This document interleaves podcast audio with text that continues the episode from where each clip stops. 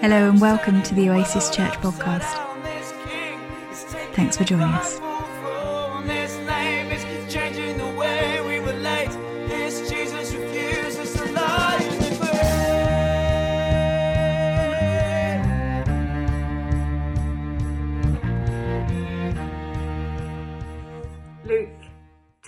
37, verses 36 to 50.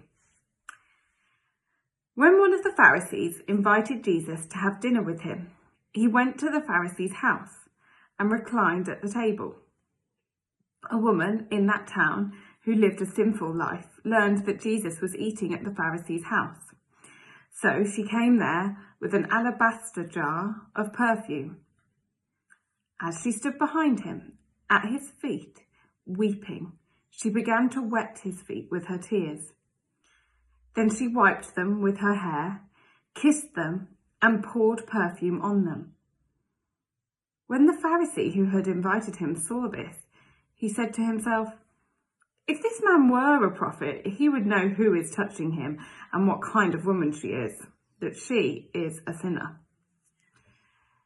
Jesus answered him, Simon, I have something to tell you. Tell me, teacher, he said. Two people owned, owed money to a certain moneylender. One owed him 500 denarii and the other 50. Neither of them had the money to pay him back, so he forgave the debts of both. Now, which of them will love him more? Simon replied, I suppose the one who had the bigger debt forgiven. You've judged correctly, Jesus said. Then he turned toward the woman and said to Simon, Do you see this woman? I came into your house.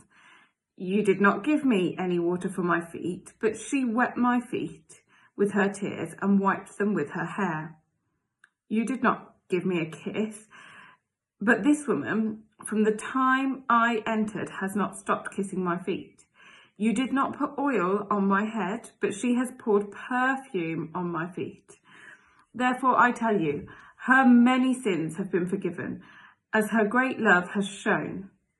But whoever has been forgiven little loves little. Then Jesus said to her, Your sins are forgiven. The other guests began to say among themselves, Who is this who even forgive sins? Jesus said to the woman, Your faith has saved you. Go in peace.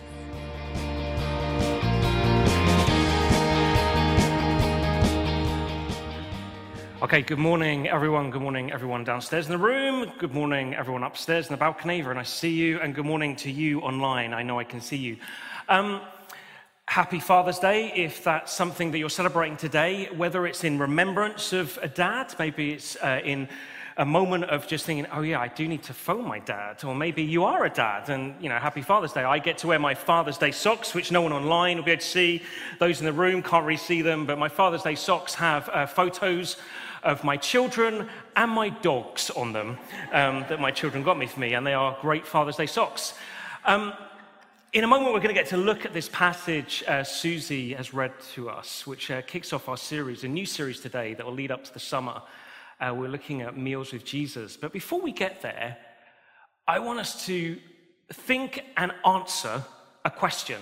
A question maybe you've been asked before. I know it's a question that I've been asked a number of times. It's a question that is this If you could invite three people from now or throughout history for dinner, who would you invite? If you could invite three people, either who are alive now or throughout the whole of history, who would you invite? You considering? No, I thought I wasn't going to have to answer it. Oh, yes, you are.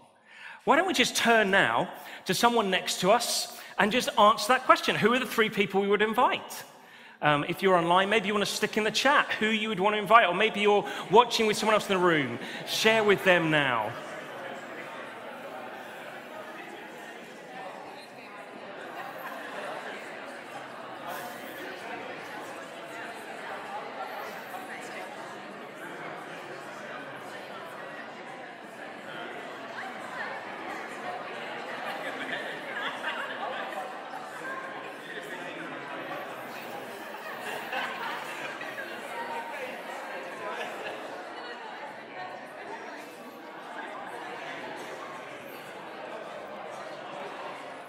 30 more seconds.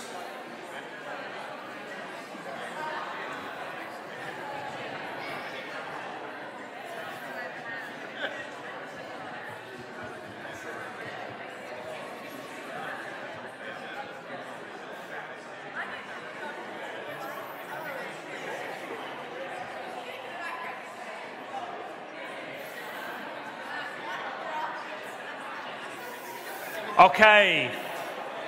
Can I grab your attention back? Hopefully, everyone was able to share someone.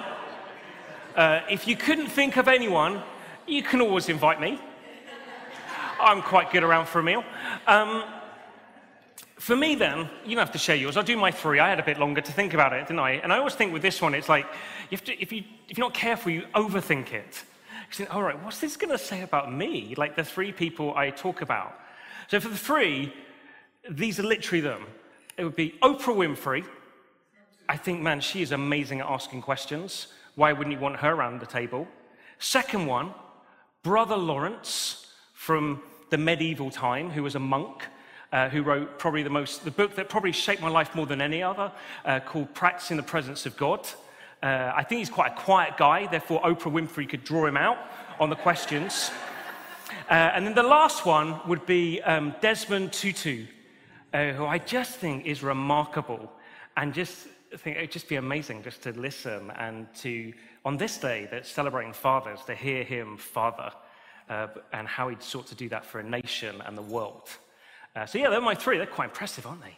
Obviously, thought about that a little bit. I genuinely didn't. It was literally two minutes of like, oh, yeah, I think, I think those three, that, will do this day. Uh, so, yeah, they're my three. Well, through this series, Meals with Jesus, what we wanted to do is kind of extend the wonder of that question and say, what would it be like to be present at meals with Jesus? Now, maybe some of us were already there. We're like, oh, yeah, one of the three that I didn't write, Jesus. The other, Paul and Peter. I don't know, maybe that was it. Like, if you're there, you know, someone else pushed them off their chair and say, you were just trying to give the right answer. No, no, in this, what we're going to do is discover that there's these accounts of Jesus at different meals. And as we look at them, uh, well, there's going to be an invitation through this series that there's going to be an invitation to see and savor Jesus and the wonder of who he is. We're going to discover how present he is in those moments of meals, and that how in his presence he is there listening, they're speaking, and they're acting. We're also going to discover that there's something to be found as Jesus encounters the people in these stories. And that as we discover Jesus encountering them, we're then going to discover that Jesus wants to encounter us through these stories. Therefore, it's not like an information gathering exercise. It's not like a icebreaker of, oh, what would it like to be like in presence of Jesus at a meal? No, it's going to be something that's going to cause us to see him more clearly and to be shaped more by him. Therefore, with that in mind, I want us to look at this first story that uh, Susie's already read out to us, a story found in Luke chapter 7. A story that starts off with an, it being an eventful meal. And as we're going to see this eventful meal, what I want us to come on to discover is that actually this meal that starts with this most unusual of events actually reveals a meal of extravagance. That I'm hoping that will lead us to a point where we'll get to share communion together and realize that this is a meal of extravagance, that you and I are called to share it. But start off with then this eventful meal. I, I don't know if you've ever had a moment where a meal you've had with some people, maybe it's in your home, maybe it's with someone else, maybe it was out, is suddenly interrupted. I always think back to a moment where we had some friends around for dinner, and towards the end of the meal, there was like a, a, knock at the door, the front door, and I went to answer it, and there was a guy at the door who was very drunk. There's no other way of dressing up. He was very drunk. And as he met me, as he slurred his words through, he said, Do you know where I live?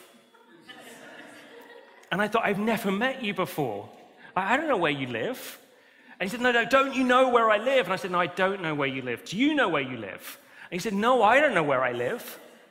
At that point, I thought, right, you can't just close the door and say, well, go figure. It was like a moment of, like, okay, we've got to do something here. And so I said, do you think if I take you, you could figure out where you live? Do you live near here? And he said, yes. Now, to kind of finish a long story quite quickly, is 25 minutes later, we find his home. Uh, in actual fact, he lived five minutes' walk from my house. But it just took a while kind of figuring out where he didn't live to find out where he did live. And in that moment, as I got back after 25 minutes, everyone thinking, had I been abducted or stabbed or killed? Um, the meal continued, but it continued with this story then of like this interruption. Like Luke tells a story, though, here of Jesus having a meal that has an interruption that is way bigger than some guy knocking on your door and me just finding some time to try and find his house. See, we discover that Jesus has been invited by one of the Pharisees, a Pharisee called Simon. Now, the Pharisees were the religious leaders in Jesus' day. And Simon has invited Jesus for a meal along with a number of friends as they just want to check out who Jesus is. They're pretty skeptical. And as they're inviting him in, as they're sat reclining at the table, an unnamed woman enters the room. Now, at this point, you think, well, how did she get in? Well, in the Middle East, in this moment, it was common custom that when you were invited around as a guest, the front door was left open so that anyone else who wasn't a guest could just kind of make their way in have a look at what was going on in the meal, maybe ask for some money, maybe um, listen in to the conversations that were going on. So it wasn't unheard of of someone to come in and be part of the meal that hadn't been invited. However, this unnamed woman who comes in definitely isn't welcome. You see it in the story by how the host Simon kind of thinks and considers her. You see how she's introduced by Luke as he kind of paints this vivid picture of all that's going on as she's not named, but rather described by how she was known. And Simon, because of her reputation, definitely doesn't want her at this meal. She's not welcome. He wants her to go.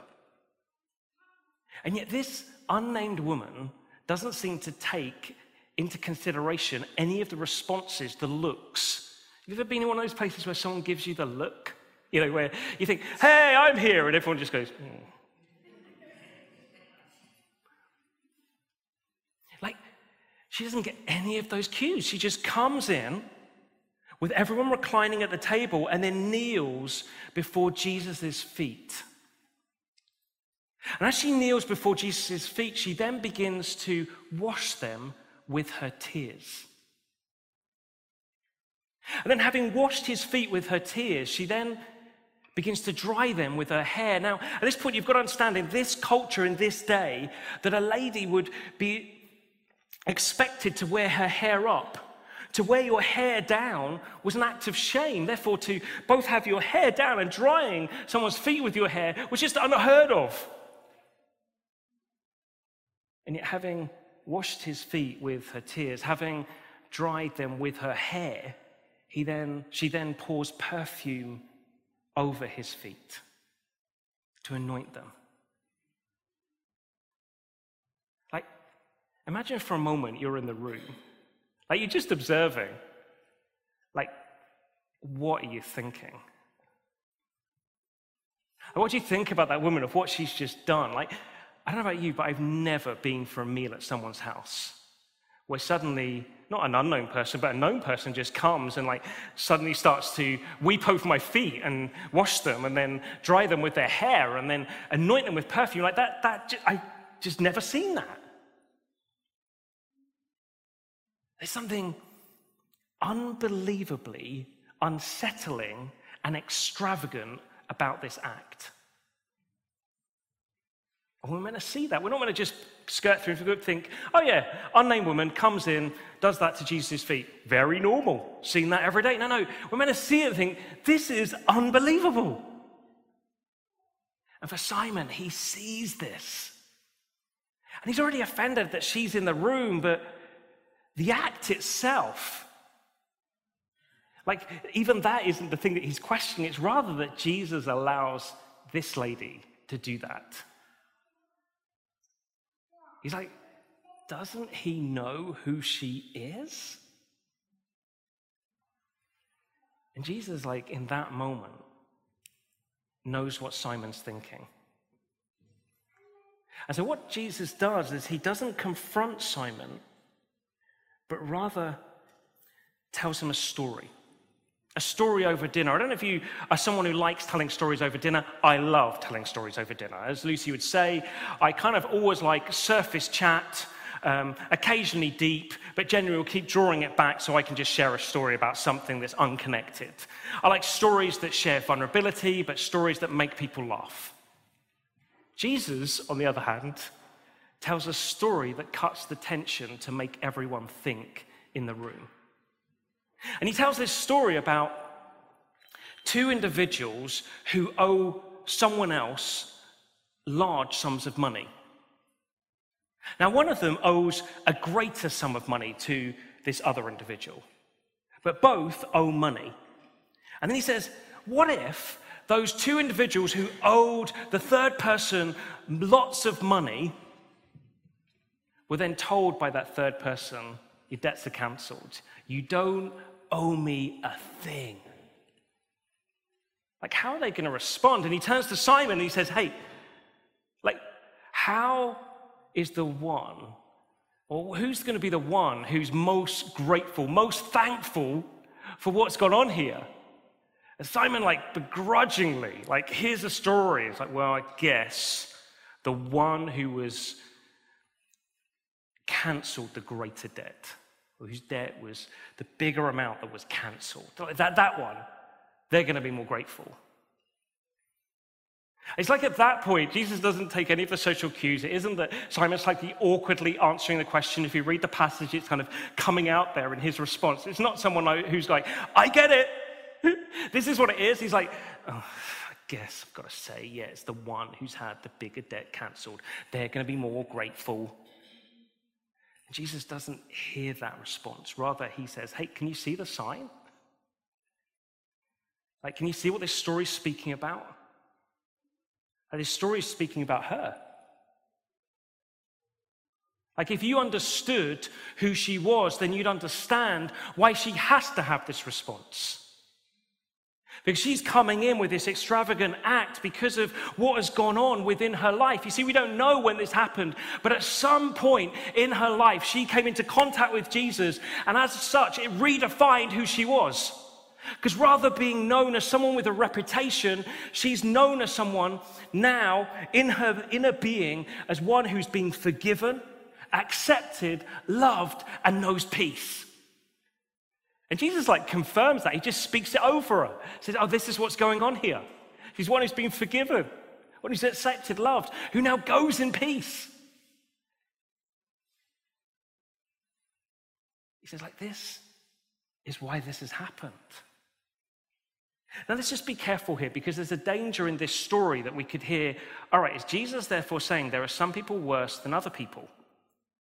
Like, there are some people that are like done some stuff, but it's not as bad as those people. You know, I, have done this stuff, but I'm not as bad as those people. Those people who end up more grateful because of the amount of stuff that they have dealt with. No, no, this isn't gradients, it's rather about the response. Jesus is saying, when you know the magnitude of what you gain in the life from me, it will only ever cause an extravagant response. Because it's all about an extravagant act. Which brings us back to the lady, the unnamed woman. See, we discover that she is motivated by the fact that she's been transformed. When she walks in this room, she doesn't come in thinking that everyone sees her as to who she was. She now knows who she is. One who comes in the room forgiven accepted, loved, who knows peace. As I said, as Jesus is one who then confirms that over her. It isn't the act of her weeping over Jesus' feet, drying his feet with her hair, pouring the perfume on, suddenly meant, oh, now she can be forgiven. It wasn't that. It was that she'd already known it. In an encounter she'd had with Jesus already that isn't recorded here. Now we can sketch and make things try and work and think, well, maybe it was that woman. Or maybe it was that woman. I think there's a reason why Luke doesn't name who it is, which I'll come on to in a moment. But that's not the point. The point that Jesus wants us to get hold of is that she's been so transformed, causing her to know this is who I am now, not who I was.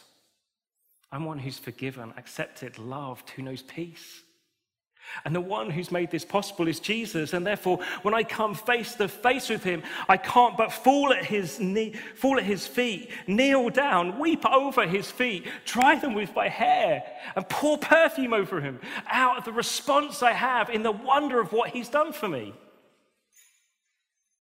And that reality of what Jesus did for her is the reality that Jesus wants us to know he does for you and for me. Because this extravagant act always points to the most extravagant act. An act that Jesus spoke about to his friends in John 15, where he describes it in verses 13 to 14, which says this There is no greater love than to lay down one's life for one's friends. You are my friends. See, Jesus reveals the most extravagant act in order that you and I can know the life that this unnamed woman knew through his life and his death and his resurrection. That Jesus' willingness to offer all in order that we could gain all. His willingness to offer all of who he is in order that we could gain all of who he is, so we could know an identity that says now over us, regardless of what we've done, we now know that we're forgiven, we're accepted, we're loved. We're those who now know peace, now know wholeness, an invitation to continuously know more of it. It causes us to know the wonder of through that extravagant act of both the identity it causes us to live from, but the wonder of the one who's made it possible. See, this extravagant act is to speak to you and I to say, do we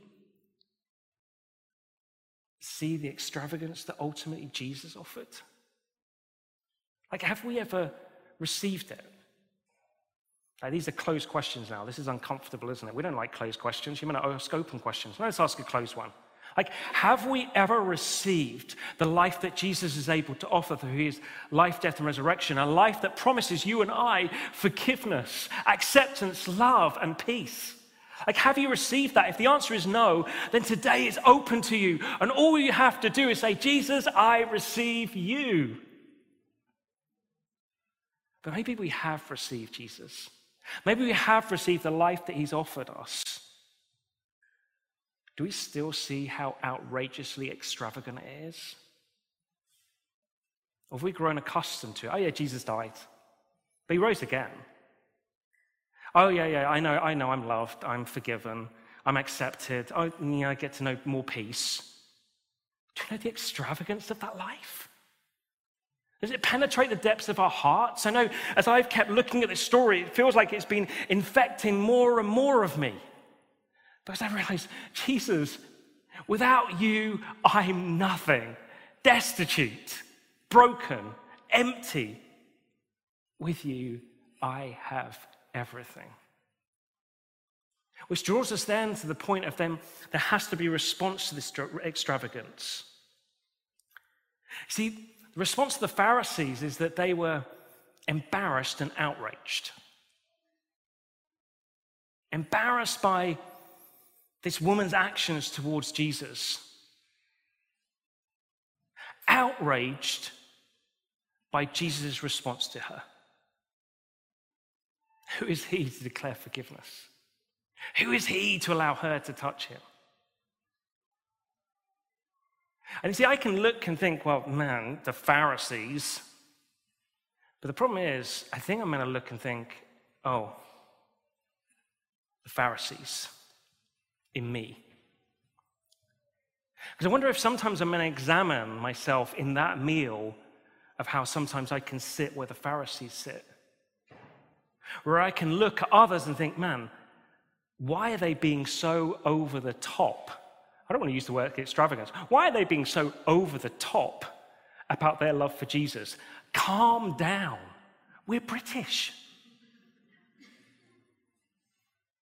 Like that response, that, that's just outrageous. Why would they do that? Or maybe it's not that. Maybe it's that moment of thinking, Jesus, I'm sorry.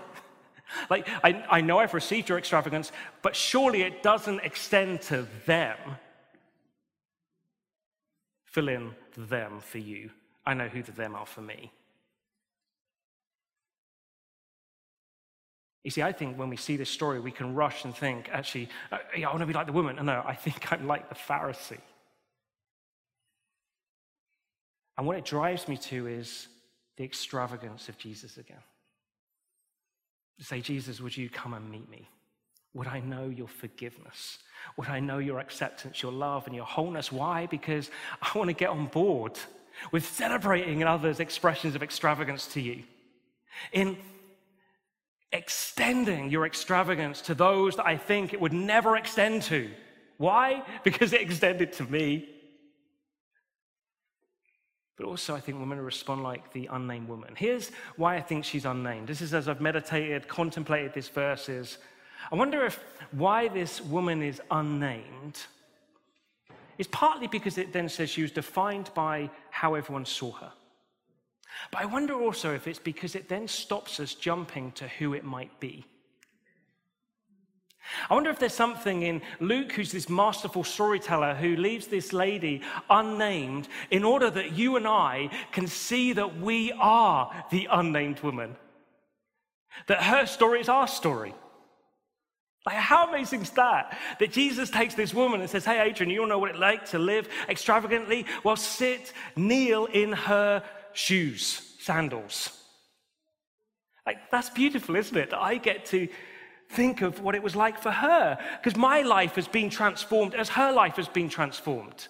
That I then, like her, get to do acts of extravagant worship to Jesus. That that gets called out of me. That I get to do acts of extravagant worship about Jesus. I get to be one not only who comes and celebrates in who Jesus is, that comes and speaks and shares with others about the extravagant wonder of who Jesus is. Out of the overflow of the extravagance I've received, I then am extravagant, like this unnamed woman. Which brings us then to a meal of extravagance. The most simple of meals of bread and juice that Jesus then takes and says, within this simplicity, it speaks of extravagance. That as we come and we take of the bread and the juice, we come and we receive afresh of the wonder of who Jesus is, of his body broken, of his blood shed, in order that in him offering all, we get to receive all. Receive all afresh today. Receive of that forgiveness, acceptance, love, peace, and wholeness. That's what this meal's about. And the table is open to every single one of us. There's no kind of, you're not allowed. It's like literally anyone and everyone who wants to receive Jesus, come. Eat what you cannot buy, drink what you cannot buy. Because Jesus offers for free, extravagantly, scandalously. So the question is will you? Will you receive him? Will you come and take of the bread and the juice in order to receive him afresh today? Maybe it's for the first time, maybe it's for however many times that you've lost count, but in this moment you come again and realize the extravagance of who he is and say, I receive you. Because I promise you, from that place, the overflow of the heart is then extravagance. We don't whip ourselves up in some frenzy. No, we allow the wonder of who He is to fill our hearts in order that all we can but do is sing praise to Him. All we can but do is share the wonder of Him. Why? because He is the God of extravagance. Therefore, I want to ask us, invite us now where we are, just to take a moment and just to come in the silence and say, Jesus, I consider who you are and the life you offer. And I want to say, I'll receive you afresh. Or maybe it's I receive you for the first time.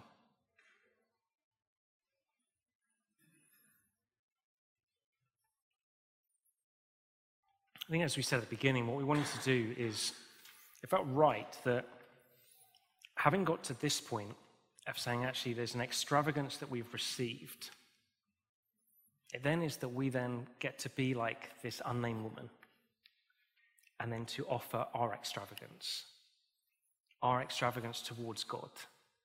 It felt fitting then from that place to give voice to that love of Jesus through song. And so the band are now going to lead us, and we're just going to have some more time. Just come and say, God, out of your extravagance, I now want to be extravagant in my worship of you. I don't know what that looks like for you. I'd encourage you, don't worry about others. Just think of Jesus and think of what you want to share and show him. And can I pray for us? And then we're going to hand over to the band. We'll stand and we'll just worship the wonder of who he is. Jesus, I thank you so much for how we can encounter you uh, through your word. I thank you for how we can encounter you through the meals.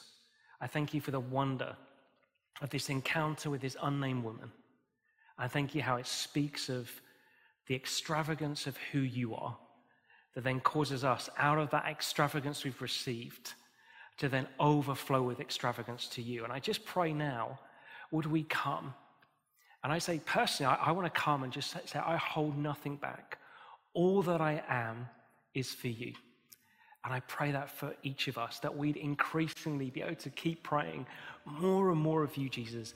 I become less, you become more. Amen.